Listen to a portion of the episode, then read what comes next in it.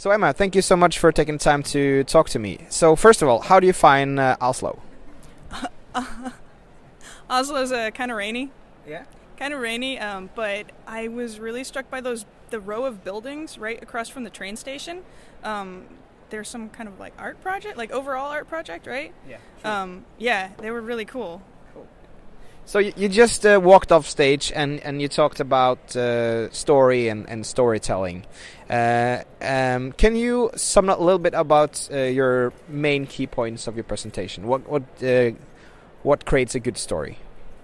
Well, uh, yeah. So, what creates a good story? That's kind of like the million dollar question. I don't know how well I can sum that up, but um, one thing is to, to pay attention to your audience engagement. Like, don't be so complicated that they're going to lose what you're trying to say. So, simplicity.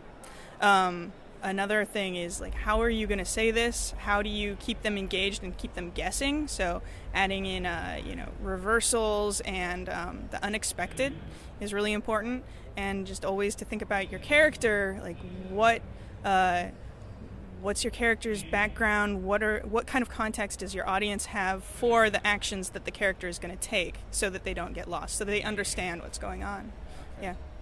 Um, and, and, marketers uh, talk a lot about storytelling now these days. Um, can you give me an example of, of some of the brands you think are good at storytelling? Uh, yes. Um, yeah. So some of the brands that uh, are good at storytelling that I've I've noticed in the past um, few months, I guess years. Um, one of the brands is Chipotle. Um, I think their campaign it's I think it's three parts now um, of kind of like from farm to uh, the the restaurant. Um, with like the scarecrow or the little stop motion farm. I think those are really great, like touching stories that also, um, you know, it's in line with their brand. Um, it's not so much. It doesn't feel like an advertisement. It feels like a short film. Cool. Yeah, I agree. And uh, last question: Do you think that all these digital opportunities uh, helps people to create better stories, or do you think sometimes technology can come in the way of, of a good story?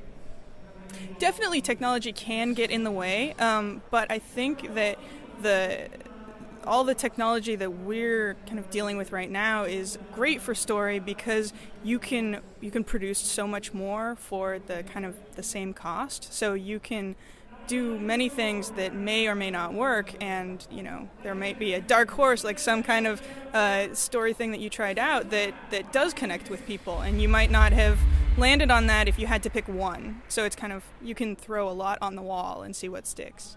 Cool. thank you so much for your time